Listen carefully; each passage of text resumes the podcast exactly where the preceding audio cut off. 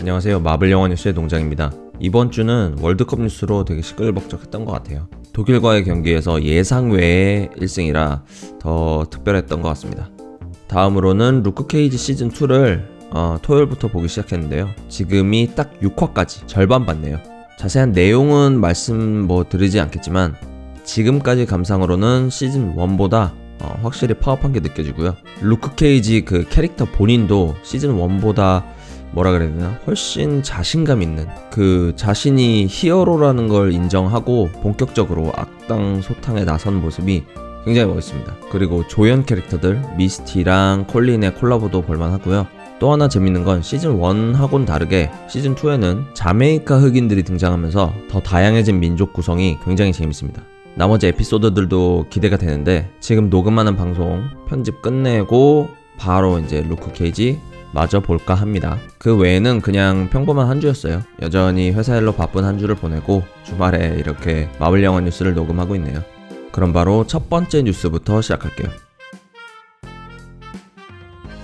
네, 첫 번째 뉴스는요. 앤트맨과 와스프 소식입니다. 이번 주 초에 6월 25일에 앤트맨과 와스프 world premiere가 있었어요. 배우들, 스탭들, 기자들을 초청해서 전 세계 최초 상영을 한 거죠.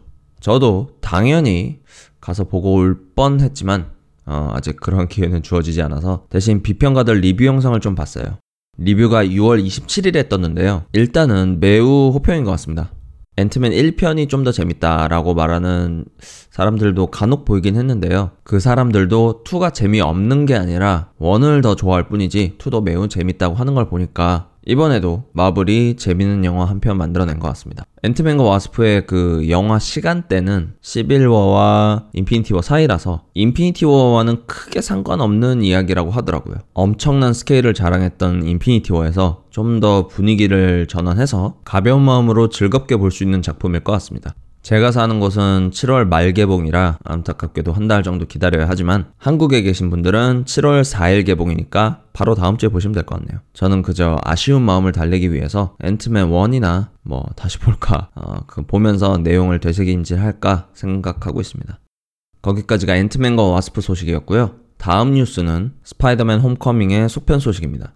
속편의 타이틀이 제목이 드디어 확정이 됐어요. 스파이더맨 두 번째 작품의 제목은 바로 스파이더맨 Far From Home이라고 하네요. Far From Home. 어, Homecoming도 그렇고 아마 계속 홈을 넣은 제목으로 가지 않을까 싶어요. 1편이 Homecoming, 2편이 Far From Home이니까 3편은 뭐 Come Back Home 이런 거 아닐지 모르겠네요. 제가 말해놓고도 재미가 없네요. 아무튼 스파이더맨 Far From Home 집에서 멀리 떠난 스파이더맨 정도로 의역할 수 있을 것 같은데요. 제목 그대로 이번 스파이더맨 Far From Home은 해외 촬영이 많았대요. 듣기로는 프랑스에서 온 교환학생 캐릭터가 나온다고 했던 것 같은데 기존에 나왔던 뉴욕뿐만 아니라 유럽의 도시들도 장소로 많이 나올 것 같아요. 제 생각으로는 파리, 런던, 베를린이 유력할 것 같은데요. 파리는 교환학생 캐릭터의 그 출신지가 아닐까 생각을 하고 런던에는 닥터 스트레인지 생텀이 있고 베를린은 시빌워에서 나왔기 때문에 뭐 그렇게 생각을 합니다. 사실 추측 근거는 별로 없고요. 그냥 예전 영화에서 나왔던 곳을 다시 방문하면 재밌지 않을까 생각을 해봤어요. 또 제목과 연관지어서 설명을 드리면 스파이더맨이잖아요. Man. 사실 지금까지는 워낙 청소년이라 Spider Boy에 가까웠잖아요. 그런데 기사를 읽어보니까 이번에는 조금 더 어른스러워지는 스파이더맨을 볼 수 있을 것 같습니다. 스파이더맨 2, 스파이더맨 Far From Home은 다음 달 7월이죠. 다음 달부터 촬영에 들어가고요. 내년 2019년 7월에 개봉 예정입니다. 혹시나 Far From Home에 다른 어벤져 멤, 어벤져스 멤버가 등장을 할까 안 할까 추측을 좀 해보면 1편에서 토니 스타크가 나왔으니까 2편에는 캡틴 아메리카가 등장하면 좋겠다. 뭐 이런 생각을 해봤어요. 스파이더 소년에서 좀 더 man이 되어가는 내용이니까 이 부분은 캡틴 아메리카가 잘 이끌어줄 수 있지 않을까 그런 생각을 해봤습니다. 물론 어벤져스 4가 2019년 5월 개봉 예정으로 그 스파이더맨 Far From Home보다 전에 개봉하잖아요. 즉슨 어벤져스 4에서 캡틴 아메리카가 죽지 않아야 가능한 얘기겠죠? 아니면 캡틴 아메리카 말고도 블랙팬서의 슈리가 나와도 괜찮을 것 같아요. 피터랑 나이가 비슷하니까 뭐 잘 어울리기도 하고 슈리가 피터보다 훨씬 똑똑하잖아요. 그러니까 더 많은 과학적 지식을 이렇게 가르쳐 주는 그런 모습도 되게 볼만할 것 같아요.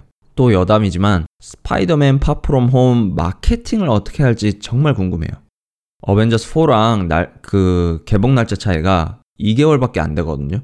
그래서 스파이더맨 홍보를 거의 어벤져스 4랑 비슷하게 해야 되는데 스파이더맨 홍보를 하면서 어벤져스 4 스포일러를 하면 안 되잖아요. 그 연속된 이야기니까요. 그러니까 이 상황에서 홍보를 하는 거는 굉장히 어려울 것 같아요.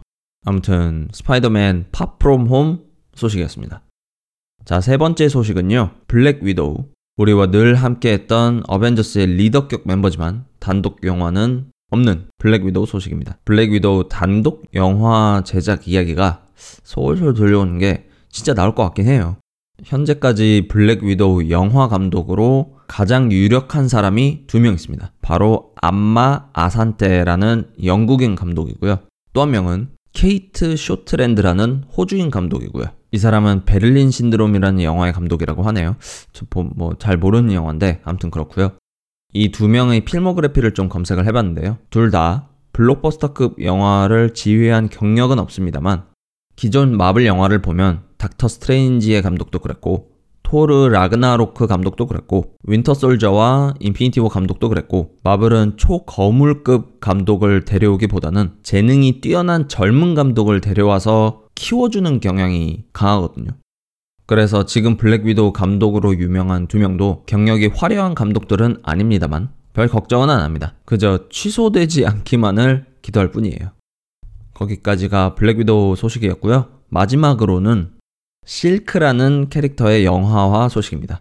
마블 시네마틱 유니버스 영화는 아니고요. 우리의 스파이더맨의 지적 재산권을 갖고 있는 소니에서 스파이더맨 코믹스에 나오는 그 캐릭터 중 하나인 실크를 어, 영화화하겠다. 논의 중에 있다. 그런 소식입니다. 물론 아직 제작 논의 단계니까 제작에 뭐 돌입했다거나 그런 건 아니지만 그래도 논의 단계에 있다는 거니까 가능성은 있다고 볼 수 있겠죠. 실크가 도대체 뭔 놈의 캐릭터인지 잠깐 살펴보면 스파이더맨 세계관의 캐릭터로 한국계 미국인 여성입니다. 본명은 신디 문이고요. 문 씨니까 뭐 대통령하고 같은 성이네요. 이 캐릭터가 재밌는 게 어, 피터 파커를 문 거미하고 똑같은 거미한테 물렸어요. 그래서 피터 파커와 거의 뭐 비슷한 능력이지만 스피드가 더 빠르고 그 위험 감지 능력, 스파이디 센스 있잖아요. 이 캐릭터는 실크 센스인데 이 실크 센스가 스파이디 센스보다 훨씬 민감하다고 하네요.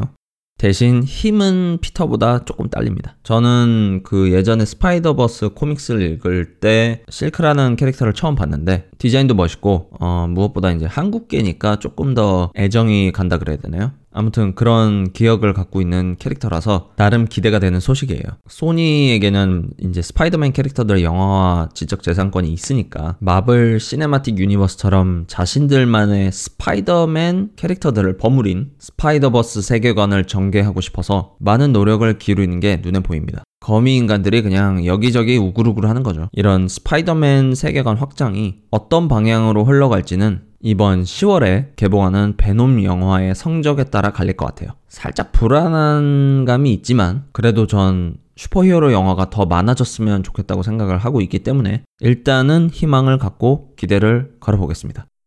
뉴스는 거기까지고요. 다음은 청취자 코멘트를 좀 읽어보겠습니다. 자, 첫 이메일 코멘트를 보내주신 쥐비님. 안녕하세요, 매너부 농장님. 방송 잘 듣고 있습니다. 저는 헐크를 굉장히 좋아하는데요. 헐크 단독 영화는 나오지 않나요? 궁금합니다. 라고 이메일을 보내주셨어요. 일단 첫 이메일 감사드리고요. 일단 가장 큰 이유는 헐크의 그 지적재산권이 조금 복잡해서 그래요. 헐크 캐릭터는 일단은 마블이 자기네들 마음대로 영화를 만들 수는 있어요. 스파이더맨 같은 경우에는 그 재산권을 소니가 갖고 있어서 소니와 계약을 따로 맺어서 캐릭터를 빌려온 케이스고 헐크는 조금 다릅니다.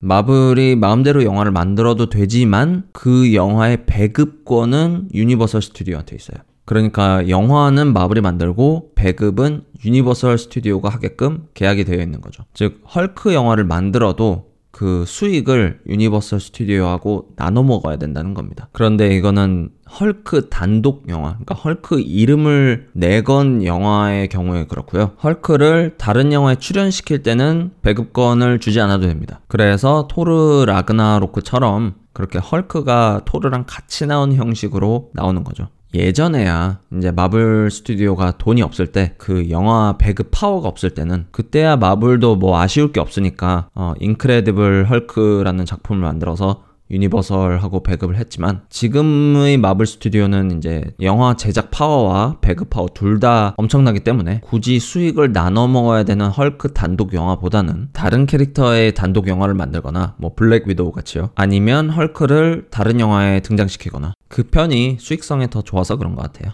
네 답변이 된 것 같고요. 그리고 팟빵 코멘트에 코멘트 달아주신 분이 계셔서 어, 또 읽어드리면 마블매니아님, 농장님 안녕하세요. 오늘도 좋은 알찬 마블 뉴스 소식들 너무 재미지게 잘 들었습니다. 점점 진행이 더 부드러우시고 내용이 집중되면서 참 듣기 편하고 좋습니다. 이제 다음 주 수요일 7월 4일이면 올해 개봉되는 마블 세 번째 영화 앤트맨과 와스프가 개봉되네요. 제가 앤트맨을 원을 본 게 거의 3년 전에 여자친구를 처음 만나서 처음 같이 본 영화라 남다른 MCU 영화인데 이 편이 개봉된다니 벌써부터 여자친구랑 설레있네요. 튼 농장님이 말씀해주신 마블 미드 클록 앤 대거도 잘 보고 있고 곧 루크 케이지 시즌2도 볼 듯하네요. 이번 주 궁금한 점은 혹시 어, 앤트맨2에서의 빌런의 특징과 내년 개봉할 어벤져스4에서의 앤트맨은 어떻게 합류할지 살짝 추측 부탁드립니다. 요즘 정말 더운데 농장님도 더위 조심하시고 건강하게 또 즐거운 한 주 마무리하세요. 오늘 축구는 져서 아쉽지만 저도 그 아쉬운 마음을 농장님이 최애하는 블랙팬서로 다시 집에서 보며 마음을 달래보려 합니다. Wakanda forever. 이렇게 달아주셨는데요. 네, 마블매니아님 매주 감사드리고요. 코멘트 다실 때는 뭐 한국 축구가 졌지만 방송 들으시는 시점에서는 한국이 독일을 이긴 걸로 되어 있기 때문에 조금은 기분이 좋아지시지 않았을까 생각을 하고요. 질문 주신 내용 그 앤트맨 2에서의 빌런의 특징과 내년 개봉할 어벤져스 4 에서의 앤트맨 어떻게 합류할지 추측. 일단 저도 앤트맨과 와스프를 본 게 아니라서 어, 정확한 추측은 아니지만 하긴 뭐 정확한 추측이 어디 있겠습니까? 그냥 추측이 추측이지. 앤트맨과 와스프의 빌런 고스트. 고스트의 특징이 사물을 통과할 수 있더라고요. 뭔가 그 신체 입자들이 뭔가 그 양자 수준으로 작아져서 물체를 통과할 수 있는 게 아닐까 생각을 하고요. 말인즉슨 사람의 신체를 양자 단위로 변환할 수 있으면서 자유롭게 움직일 수 있는 것도 가능한 거죠. 그래서 그 기술을 탑재한 그 앤트맨과 와스프 트레일러에 나왔던 우주선 같은 거 거기에 그 기술을 탑재해서 어 양자 세계관으로 들어가서 시간과 공간을 초월해서 타노스가 한 짓을 되돌리지 않을까. 그렇게 추측을 하고 있어요 저는. 아무튼 어 앤트맨과 와스프 리뷰를 보니까 내용이야. 그 어벤져스 인피니티 워와 독립적인 내용이라고 해도 쿠키 영상을 꼭 보라고 하더라고요. 이게 본편 보기도 전에 쿠키 영상 기대돼서 아 참을 수가 없습니다. 아무튼 그렇게 답변을 드리고요. 자 마블 영화 뉴스 8회는 여기서 마무리를 하고요. 다음 주말에 9회로 다시 돌아오겠습니다. 감사합니다.